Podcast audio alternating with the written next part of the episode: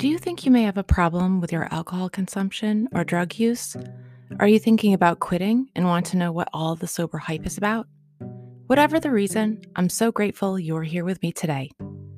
My name is Sarah, and I am the creator and host of Sober Gratitudes. I once was an active alcoholic, and after decades of failed attempts to control my drinking, I finally reached out for help. Letting others help me is why I'm here today, living a life I never thought possible. The suffering of my past was the catalyst I needed to find recovery and be receptive to healing. I created this podcast out of the desire to recover out loud and, with the help of my guests, show you how a better life is possible after addiction. Whether you have been here before or you are a first-time listener, I would be so grateful if you would take a moment to write a review on Apple Podcasts so that it can reach more people who may be struggling. Together, we can help those in need. You can also reach me at sobergratitudes at gmail dot com with any questions or comments. Thank you again for dropping in today, and welcome to Sober Gratitudes.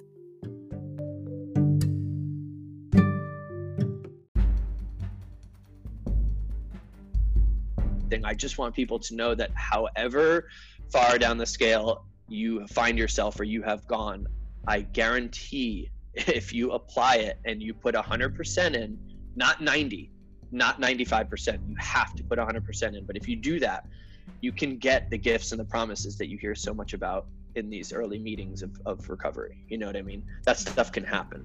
Because for me, I, I, I had no one. Like I said, my possessions were gone. All my loved ones, family, friends were gone. No roof, no roof over my head. No, had nothing. I mean, everything was gone. I was a guy. I had everything, and then I had nothing.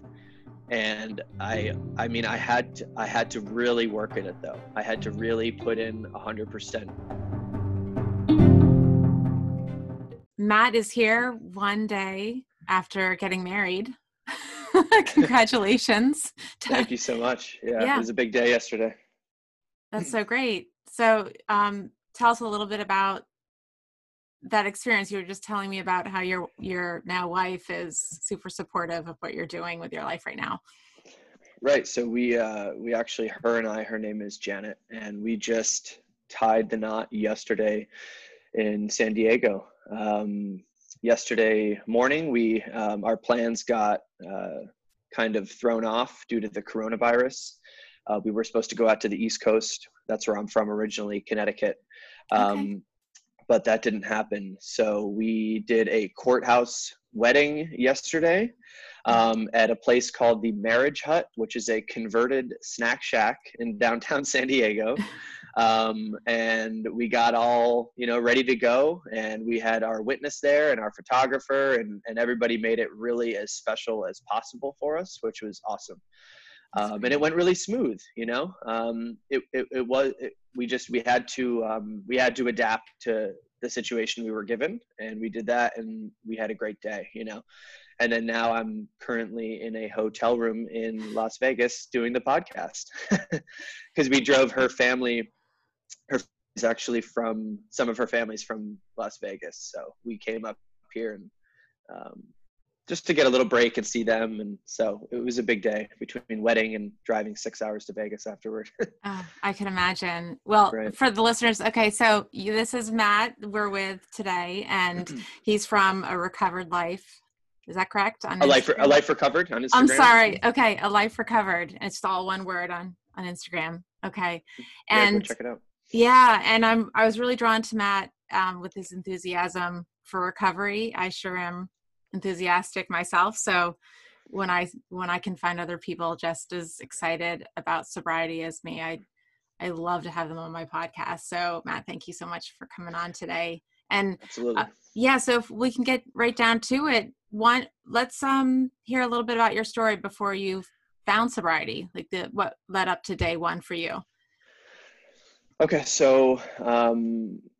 You, you know, and first I do want to say that a lot of people question, you know, why is the day day after he's getting married, why is he doing a podcast? You know, why is he not with, well, without my sobriety, I want people to know that without my sobriety and without um, this on the forefront of my mind at all times, I don't get to have um, a wife. I don't get to have um, you know, these, these trips and these moments and, and these things. So um, that's why I'm doing this. And I want to share my story. It's, it's important that that gets out there. Um, so thank you for having me on here. I do want to say thank you. Um, so I'm original. Yeah. So I'm originally from Connecticut. Like I said, uh, you know, I grew up out there. I was, I'm thirty-two years old. I was born in eighty-eight. And, um, you know, I, I had, I had a very normal, um, very normal childhood. I had a great childhood. You know, I'm not one of those individuals that can think like, oh, you know, I, I really had a traumatic experience, or I had this happen to me, which could have led to my addictions or my, you know, I, I can't really, I couldn't really pinpoint anything that, that happened to me early on, which led me to, um, you know, that, that bottomless pit that I found myself in a couple years ago. Um, it was really my, my own, um, not paying attention to the signs and, and all the things that happened and poor decision-making along the way that got me to where, where my addictions took me. But, um, you know, I, I was adopted, um, but I, I grew up in a great family. I have a brother and a sister. Um, I'm thirty-two. Like I said, my sister's thirty-one and my brother's twenty-six. And, uh, yeah, you know, I mean, I, I, I love the East Coast. I, I grew up in a nice house. Parents are still together. Um, I was very fortunate growing up, you know, and I was given every opportunity to succeed. Um, and I was just one of those guys that, um, loved to, I was always the last guy at the party. I always loved to take a situation to the maximum. You know, when, when people put down their drink at ten P M and they're ready to go home, I'm, I'm ready to go, you know, go find a bag of something and continue the evening. You know what I mean? Like, there's no reason for us to put our drinks down at ten P M You know, I, we, we can find an excuse for work on Monday later on. You know what I mean? We don't need to prepare. We don't need to be worried about that, you know? And so people didn't understand that when you start drinking with me, you need to clear your schedule. You know, you can't have plans in the next couple of days, because things are, those things aren't going to happen anymore, you know, and, and people started to realize that later on. Um, but, you know, I, I started, I started, you know, I had a very normal entrance into intoxicants. Um, I started smoking weed and, and drinking a little bit, you know, at, at parties and at fifteen, sixteen, seventeen, Um, obviously underage for drinking, but you know, it, it wasn't crazy. Um, it was a little bit in high school and, and things like that. And, um, where it really took off was when I went to a boarding school. I repeated my junior year in high school and I went to a prep school in New York, and I was there for two years. And that's where I got introduced to, um, you know, I mean, various things, more pills, ketamine. I mean, a, a lot of really scattered, um, you know, drugs. There was a lot of drinking. Um, I mean, we were there twenty-four seven, and um, that was uh, a temporary escape in an all boys boarding school setting where you couldn't really go anywhere else, you know. Um, and the school was actually very, um, it actually was very good for me. I, I, I'm one of those individuals that Uh, thrives and, and works best in a very structured setting. So in that sense, it was ideal for me. Um, I was able to raise my G P A and I was able to meet my goals. So the whole point of me going to that school was so I could hopefully get into a better college, because I was just, I was just cruising and I was stagnant in my public high school. Um, so I had that opportunity and I ended up going to the University of Rhode Island um, after that.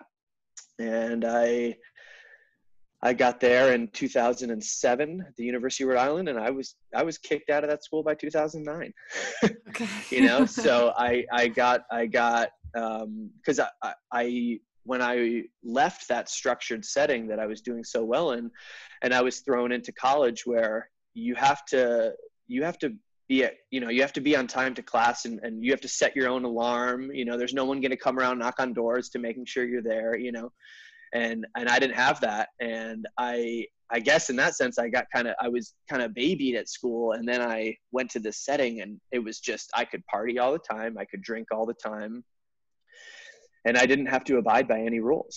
And if I could drop a class, that became my new thing. Oh, well, that's a little bit too much. Oh, I have to do homework four times a week? No, no, no, that's, we're not doing that, you know? So I started just, my class load was just decreasing and my partying was increasing, you know? And that's when um, there was no balance, you know? And like I said, you know, always the last guy at the party, always taking things to the extreme, you know? Um, and it just, it really took off from there, you know? After, after I left college, um, I came back home and was working kind of odd jobs and figuring out what to do. And my drug use was picking up now, you know, I was using cocaine a lot more and things like that. And I was doing a lot of drinking. And, you know, eventually it got to the point where my family said, okay, dude, you just got kicked out of college. You know, you're here, you know, working at, you know, these small jobs that you can't even you can't even stay at, you know, because you're showing up late or trying to leave early, you know.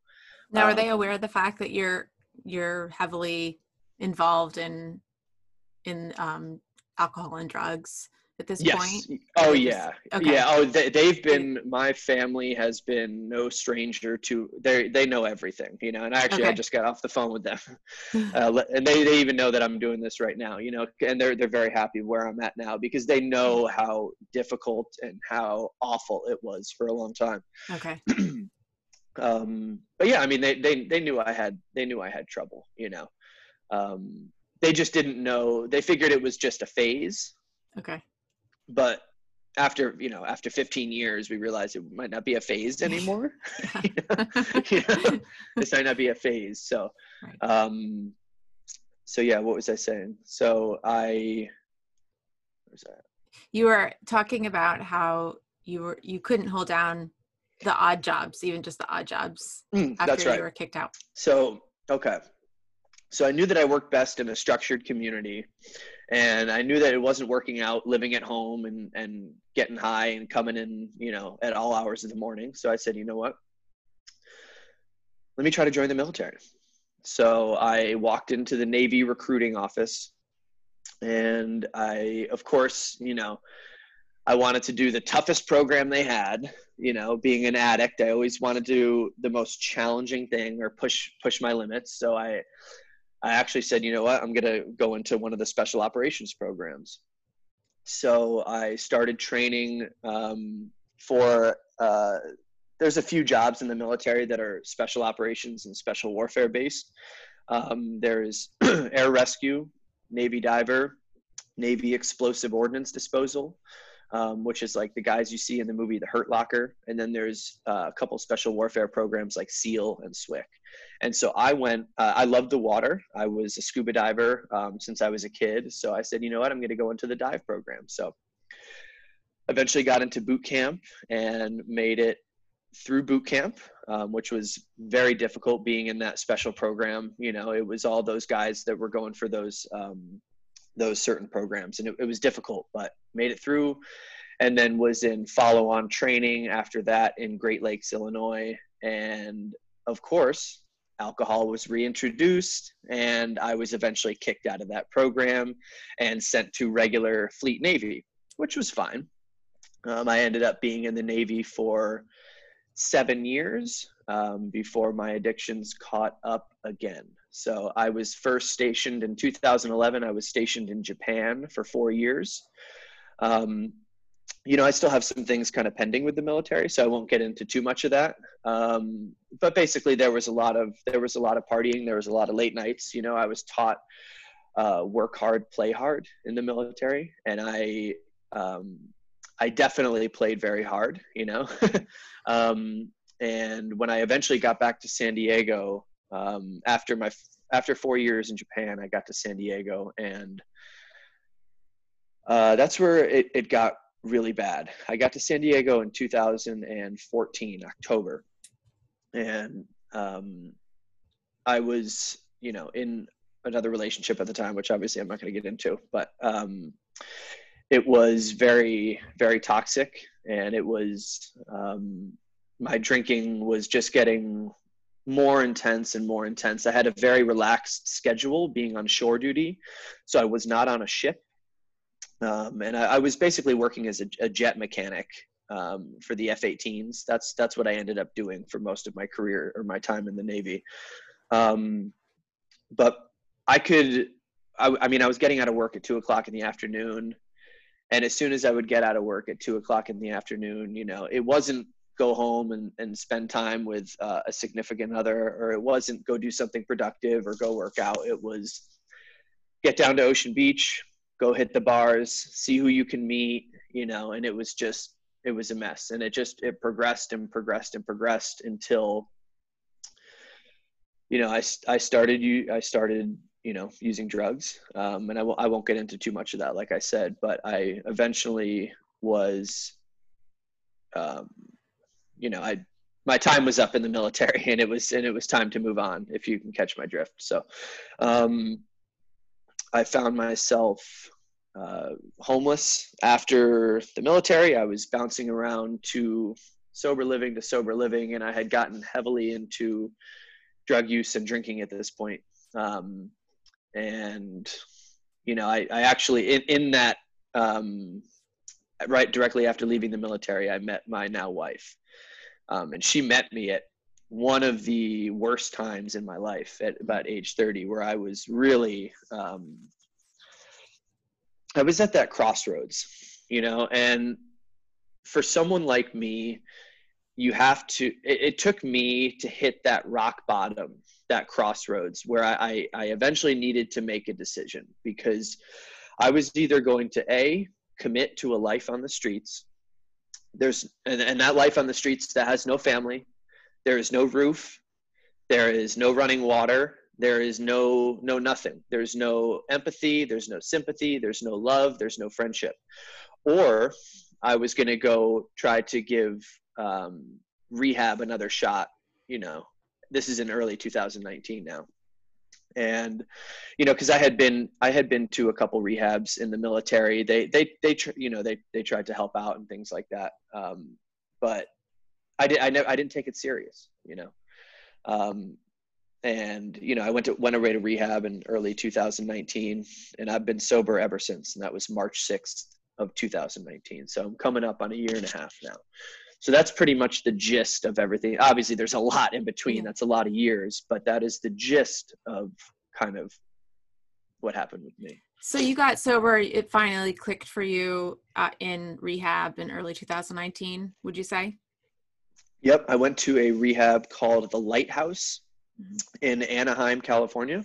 And, um, you know, people talk about uh, having that kind of burning bush moment, or that aha moment, or that experience. And I, I had a spiritual experience. I had a small experience, and I, I didn't think that that was real.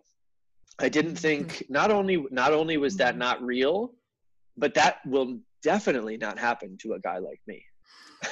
I, I, I am Matt Ward.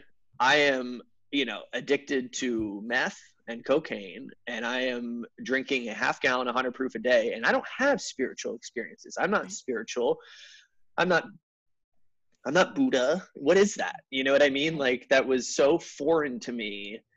And then I had that experience at the Lighthouse, and it was just, it, it was a very small thing, but it was something that happened to me where, you know, just the, everything just happened at the right moment. And I said to myself, oh my God, I think if I, I think this is the turning point. I think if I put a hundred percent in this, this is where I need to be. And this is, this is the change. I think the change is right now. I think I'm making the turn. You know what I mean? Cause I had gone, I had gone so far down the scale, you know, with just everything, my, my health, and losing people along the way, and, and just burning bridges. And, um, I had nothing else, you know, I, I had, I had sold all of my possessions. I had, I, I mean, I had nothing, I had nothing. My family had, they said, dude, we're done. You know what I mean? We'll, we'll, we'll love you from afar, if that, you know what I mean? They had given up, you know, um, yeah, it's just crazy. Well, that's, but, that's amazing. I love it. I love to hear about that, that spiritual experience. I had had one as well. And, um, I, I do, I know that we're both in the same program of recovery. This uh, podcast doesn't promote any, um, uh, recovery programs. So you're, it's okay if you want to talk about it. If you don't, that's fine. Um, but, you know, as a disclaimer, and I always put it out there that I, we don't promote that we have, don't promote any, any program. We just talk about what has worked for us and what continues to work for us. And um, just in the, in the hopes that we can help another alcoholic get sober and um, be able to get to a place where we can celebrate the hope and recovery, um, which it seems like that you're in a place right now that since having that spiritual experience, would love to hear more about your journey now in a life of recovery. And it looks like you have some, some goals ahead of you in terms of sh- sharing your story and helping other people um, through your Instagram account. So I would love to hear more about that. Yeah. So yeah. And I mean, obviously, you know, any addict or alcoholic has tons of war stories and all these, all these crazy experiences and stuff like that. And we can go on about that for days, but the, the real kind of sort of meat and potatoes is what do you do now and how can we share what you do now to benefit other people? Because mm-hmm. the hardest part is making that turn and sticking with that new person that you, that you think, you know, you think you might've found, you know what I mean? That was really hard for me. Cause I, I, you know, I, I had, I had gotten some sobriety before and I had a few days under my belt, but then it was like, oh my God, but I have to do this like long-term. Like that's, how do I do that? How do I do that? How do I, I'm bored, you know, like there's all these feelings and all these, I mean, there's so many emotions and feelings that come up when I, when I think about that and, and early sobriety and stuff like that. But, you know, I, I was a person that was, I was introduced, I mean, in the military and, and any time I went to a program or a detox, I've been to, I've been to four treatment centers. I've been to like about six detoxes. Um, you know, I've, I've done quite, I've done a few, I mean, not, not as many as other people I know, but I mean, I've done enough to have been around. And most, I mean, some of them do offer SMART Recovery, um, which is a more cognitive based kind of a, a th- uh, you know, um, kind of a decision-making type of approach to recovery. Um, but I, I worked well in um, Alcoholics Anonymous and the A A based um, and Narcotics Anonymous based recovery. That was what has worked for me. So I'm going to continue to do that, you know? Um, and then obviously on my Instagram account, A Life Recovered, I do, you know what, we do talk about that. Um, but obviously any program of recovery where you're able to achieve long-term sobriety and that's working for you, that's what you should be doing. You know, for me, Alcoholics Anonymous has worked thus far. So, you know, when I look at that, that's not something I want to change. So, um, you know, I do go to meetings. And, and when I first got in the rooms, I, I probably first went to my first, I think I went to my first A A meeting about four years ago. And I... First of all, I knew I was an alcoholic, you know, and I knew, I mean, some people are like, oh, I don't know if I'm in the right place. I, no, I am fucked up, dude. Yeah. Like how long did you, you know? know? Like for me, I knew like probably like right off oh. the bat that I liked drinking a lot more than everyone else. So in well, a way, like I, mean, I knew. When I, if I fir- if, when I first got to my, that first meeting was probably in like two thousand fifteen, I want to say, or two thousand sixteen maybe. And Um, you know, I, I, I was, I was told I had to go. Um, that was in my first treatment, uh, when I was active duty, and, you know, I was told I had to go and I walked in there and, you know, I, I, I willingly went to treatment. You know, I, I knew that, hey, I'm, I'm struggling. I mean, w- if you look back, I mean, dude, wake up, look at your track record, look at your track record, you know. I had all these things that I screwed up. And if, if I look at why they were screwed up every single time, I talked to a police officer, or every time I was in the head of administration, or every time I was getting a slap on the wrist, alcohol or drugs is involved every single time. There was not one time when I was sober and making a poor decision, not one time. It didn't happen. You know, I was under the influence and making bad decisions, and that, um, And I, so when I look back at that, I said, you know, like I said earlier, this is not a phase anymore, dude. You are an alcoholic. You are a drug addict. Um, and we need to do something about this. So I was open and honest I, at, at my meetings, you know, um, when I first got there, I was very honest. You know, I, I'm Matt, I'm an alcoholic. This is kind of a little bit about me, and I am open to suggestions, folks, because I am struggling, you know, and from when I first got in there, things still needed to get worse, you know, and, and they did. Um, but I, I was one of those guys that just, I had to hit a rock bottom.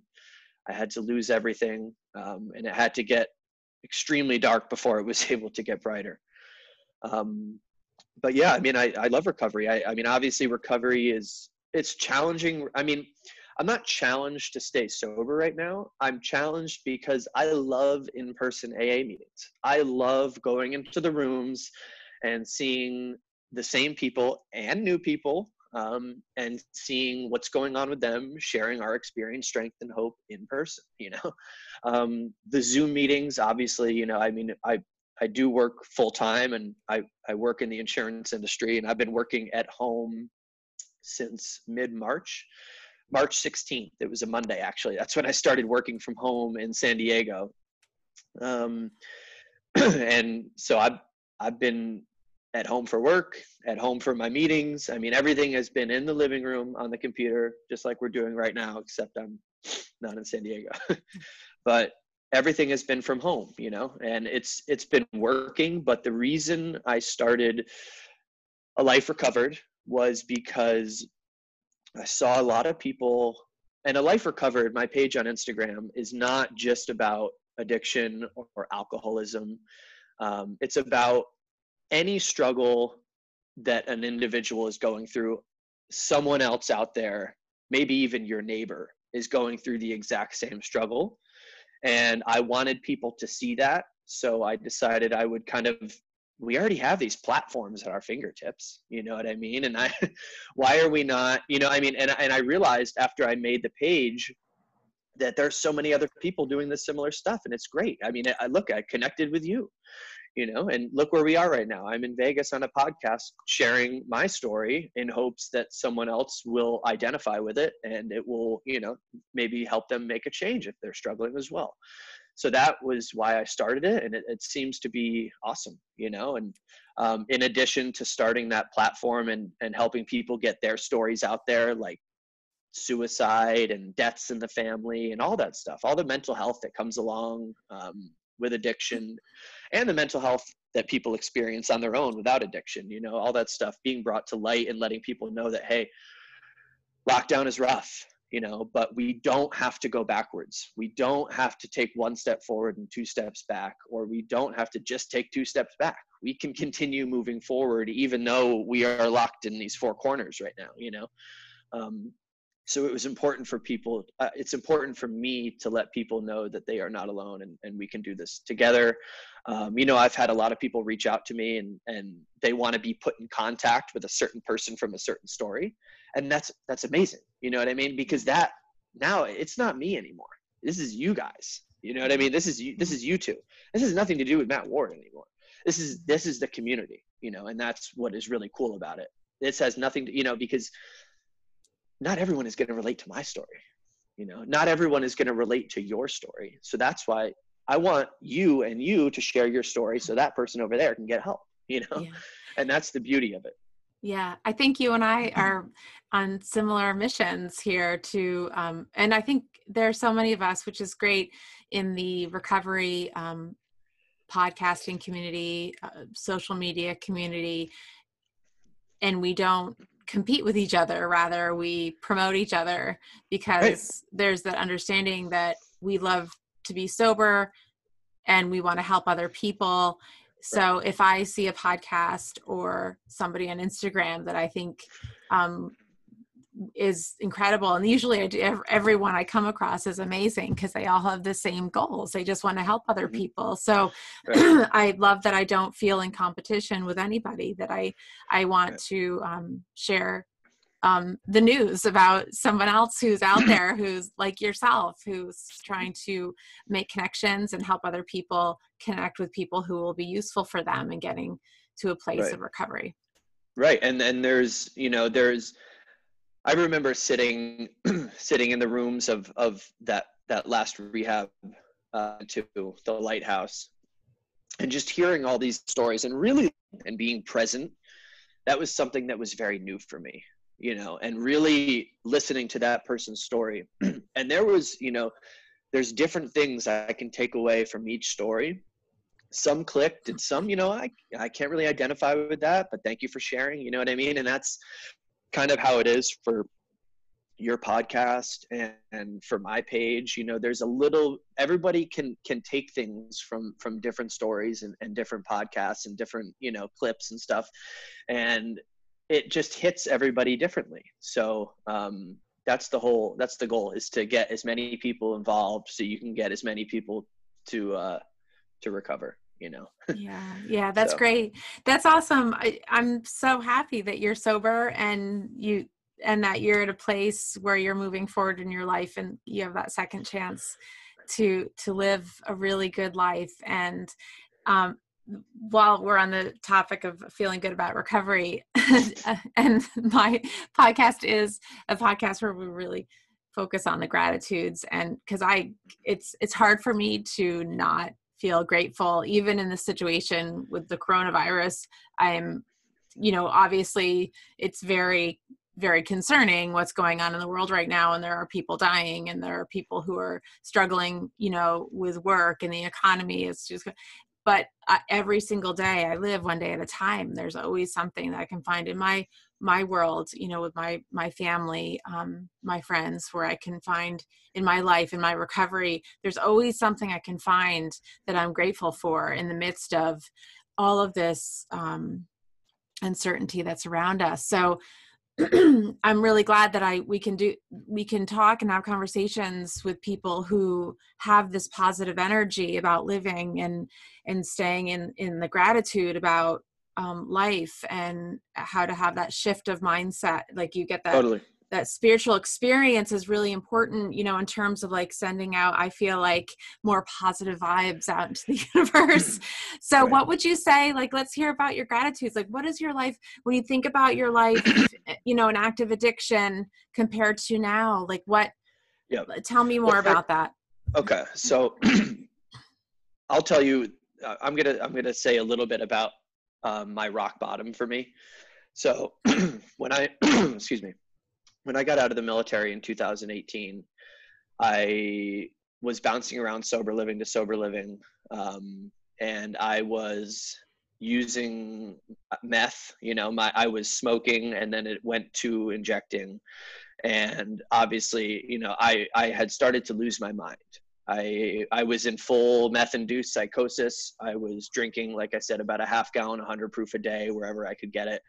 I mean, I was I was having seizures. I was waking up in back alleys behind seven elevens, you know, um, after coming out of seizing and stuff like that. I was just, I mean, I was, it was really bad. You know, it was really ugly. Um, you know, if, to anyone that listens to this, that, that loves me and that knows me, you know, if, if you think it was bad, it was worse, you know, and I want you to know that, I, you know, I, and, I, and I can share about this because I am in a better place now, but that wasn't that long ago. You know, that was not that long ago. That was early two thousand eighteen. It's mid to twenty twenty right now. I just got married yesterday and I am sober, you know, today, um, talking about this and, and sharing this. That is a testament to what recovery and sobriety can do for an individual.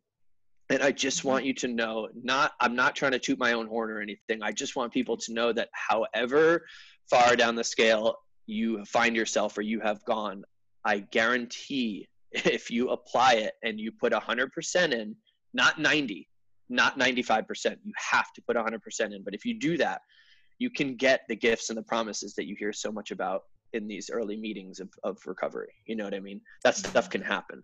Because for me, I, I, I had no one. Like I said, my possessions were gone. All my loved ones, family, friends were gone. No roof, no roof over my head, had nothing. I mean, everything was gone. I was a guy, I had everything. And then I had nothing. And I, I mean, I had to, I had to really work at it though. I had to really put in a hundred percent, you know, I, I went to rehab and then after rehab, I went to sober living. And all this time I was with my fiance. She was, she stuck with me, you know, which is just amazing. I mean, she, like I said, her name is Janet, and she is, uh, she comes from a, she's Cambodian, and she comes from a, a, a Buddhist family. If I didn't have, if I didn't have a woman in my life that was not a Buddhist, I probably, she probably wouldn't have stuck around. But, um, but she, she stuck with me, you know, while I went to sober living, and I tried to do everything in order this time, you know, not just, hey, let me go to rehab and then let me jump back into the way I was living. And hopefully everything, hopefully I just stay sober, you know, no, I need accountability. I need to be drug tested twice a week, because I know, you know, if, cause if I don't do that, I might start getting in my head that, oh, maybe I can do this, maybe I can do that, you know, and, and those, I had to really, I had to hold myself accountable to, you know, just on, on a twenty-four hour period, I had to constantly hold myself accountable um, to, to be successful. And, and I am so grateful that I, that I did that. I'm, I'm so grateful that I, I stuck with it and, and continued to put forth that maximum effort to be where I am now, because I, I didn't, I'm almost at a loss for words because of where I'm at in my life right now. And only two years later, I mean, this is incredible, you know, and people need to know that not only can they, not only that they're capable of this, you know, the, these individual, you, you, you are, you know, like I've said on A Life Recovered, not only are you worthy of love, but you are capable of loving yourself. And for me, I didn't, I didn't love myself. I didn't care about myself. You know, when I'm with random people and I'm using drugs and I'm staying up for days at a time, that is not me showing that I care about myself or I care about my life or I care about, you know, and it starts with the individual, because until I learn to love myself or take care of myself, I can't give that to someone else. I can't I can't love or take care of someone if I don't have that for myself. How can I give you what I don't have myself? That's physically impossible. You know what I mean? So um, I'm grateful that I, I'm in a place where I can, I now love myself. I take care of myself, and I'm able to give that to another person. And now my wife, you know, you know, um, and that's, and that's, that's great. And another, another thing I'm grateful for is I'm grateful that my first response is to tell the truth now. You know what I mean? For many years, my first response was, okay, I have to manipulate, or I have to lie, or I have to justify, or I have to provide an excuse. My first response every single time now is to just tell the truth. You know what I mean? That saying, the truth will set you free. That's the most accurate shit I have ever heard in my life. You know, I can just be honest and just be forthcoming, and I don't have to make excuses, manipulate, or justify.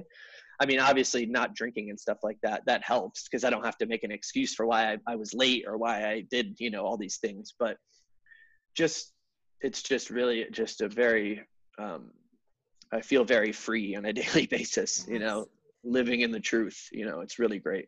That is definitely freedom, living in the truth. I, I tell you, yeah. I've, I've been where you're at the two years, you feel great. And then every year that goes by, it's like, oh, I can't feel any better. I can't feel more free. And you do, um, I, I have. And, um, so thank you so much. You've given such a great, you know, um, image of what it's like to be out there in addiction, and then to get to a place of, of willingness, which it really seems like you have had and you continue to have. I know for me, I need to be willing every day to um, do something that's outside of myself, and to, to do some, and to ask um, my higher power to show me how to be useful today, um, and stay out of ego and live into love, live, live um, without fear, and um, stay teachable. Oh, I absolutely remain right. Open, keep that heart mm-hmm. open. And um, I've, I say a lot, you know, like early recovery and early recovery. The more sober time I get, I feel like I, I have so much more to learn, and it's just a beautiful, it's such a beautiful experience. And so I always tell people who are new in the program, whether any twelve step program or any program. You know, there, you're going to be, the suggestions are going to be made, and it feel, it's going to feel like you're writing with the opposite hand, because it's just going to not going to feel like the way you were doing things before. But the way we were doing things before was really injuring ourselves and hurting other people as well. And now mm-hmm. we get the chance to learn a better way of life and to keep going in, in, um, in that, um, uh, direction of, of, of free, a free life. So yeah, I, that, yeah. So go ahead. No, I, I think one of the most, I mean, whatever program or whatever, whatever thing that you're doing um, for recovery or trying to get away from active addiction, the only basic requirements, I think, is that you have to surrender and you have to take ownership for the things that have happened and the things that you have done. And, you know, I think that is a basic requirement for any program. You know, yeah, yeah. No longer can we point the finger over there to the right. No longer can we point the finger over there to the left. You know, we have to look inward at ourselves. Um, that is the basic requirement for any program. Yeah. And I, and I, I, I urge you, if anyone is listening to this, to, to, to take ownership and, and evaluate where you, where you are right now and, and where you want to go, and then commit one hundred percent to any program that you're looking at. You know, you answered the question I was going to ask. I was going to, I was going to ask if, if you can offer um, anyone, I'm thinking about, um, you know, a, a young man who's in a rehab right now, who might be listening to this episode, um, who's, or in detox for the fifteenth time or the fifth time or the first time or whatever, and, or who's in rehab for the twentieth time. What, what can you offer? Because I know that you said that there was that, you know, that you had that spiritual experience.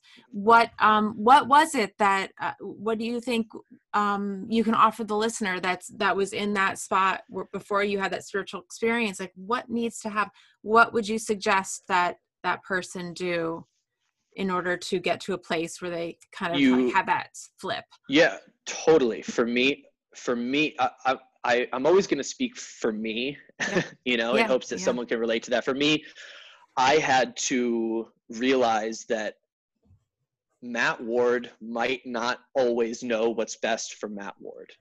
I might not have all the answers, but whatever room I'm in or whoever I'm listening to, there might be a, a man or a woman in there that might have better insight as to what I can do for myself.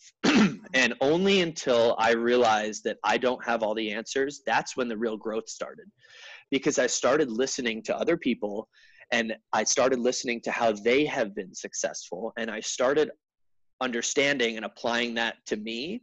And that's when I started to be successful. I realized that I don't have all the answers anymore, because my best thinking got me here. My best thinking and my best choices for the time got me alone in rehab in psychosis, you know? Mm-hmm. So my best thinking and my choices may not be the best. So mm-hmm. looking at that, let me, let me go talk to someone. Let me go hear someone else out. How did you do this? What did you do in this situation? You know, yeah. Listen and be able to take suggestions. You know, you don't have to, you don't have to follow it.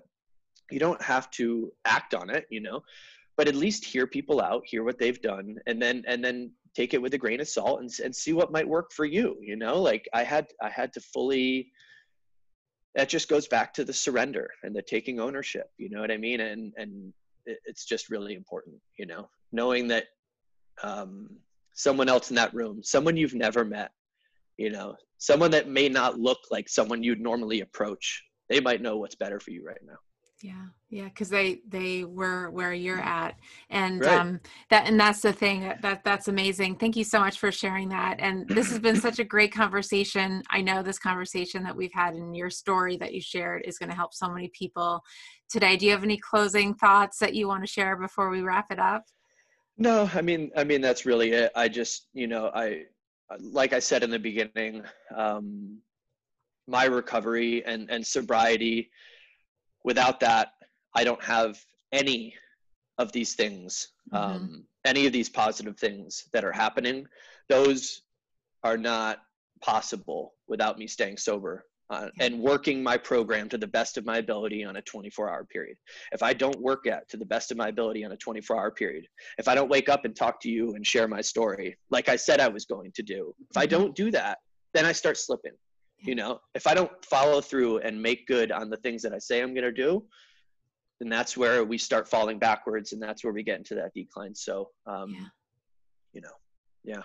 That's wonderful. Well, thank you. you and, and thank your wife for uh, sharing you with the sober community, um, right. and for those who are trying to get sober, that community as well. And um, that, that, Um, her supporting you and you staying committed to your recovery and helping other people is help, is actually helping other people today and every day. So um, I hope you enjoy the rest of your honeymoon, yeah. I guess you're going to be having. Um, yeah. Thank you so much for having me. Yeah. I really yeah. appreciate it. Yeah. We're here for a couple of days and then going back to San Diego. I, I have work Monday morning, so nothing crazy. Yeah. That's great. Well, congratulations, and congratulations on your sobriety, your recovery. And um, I wish all the best for you and your Instagram account, uh, A Recovered Life. Yeah. A Life Recovered. A Life Recovered. Yes. I always mix it up. A Life Recovered. That's okay. Yeah. Okay. Yeah. Great. Thank you. Well, have a great day. All right. Thank you for having me. Yeah. Thank you. Bye-bye.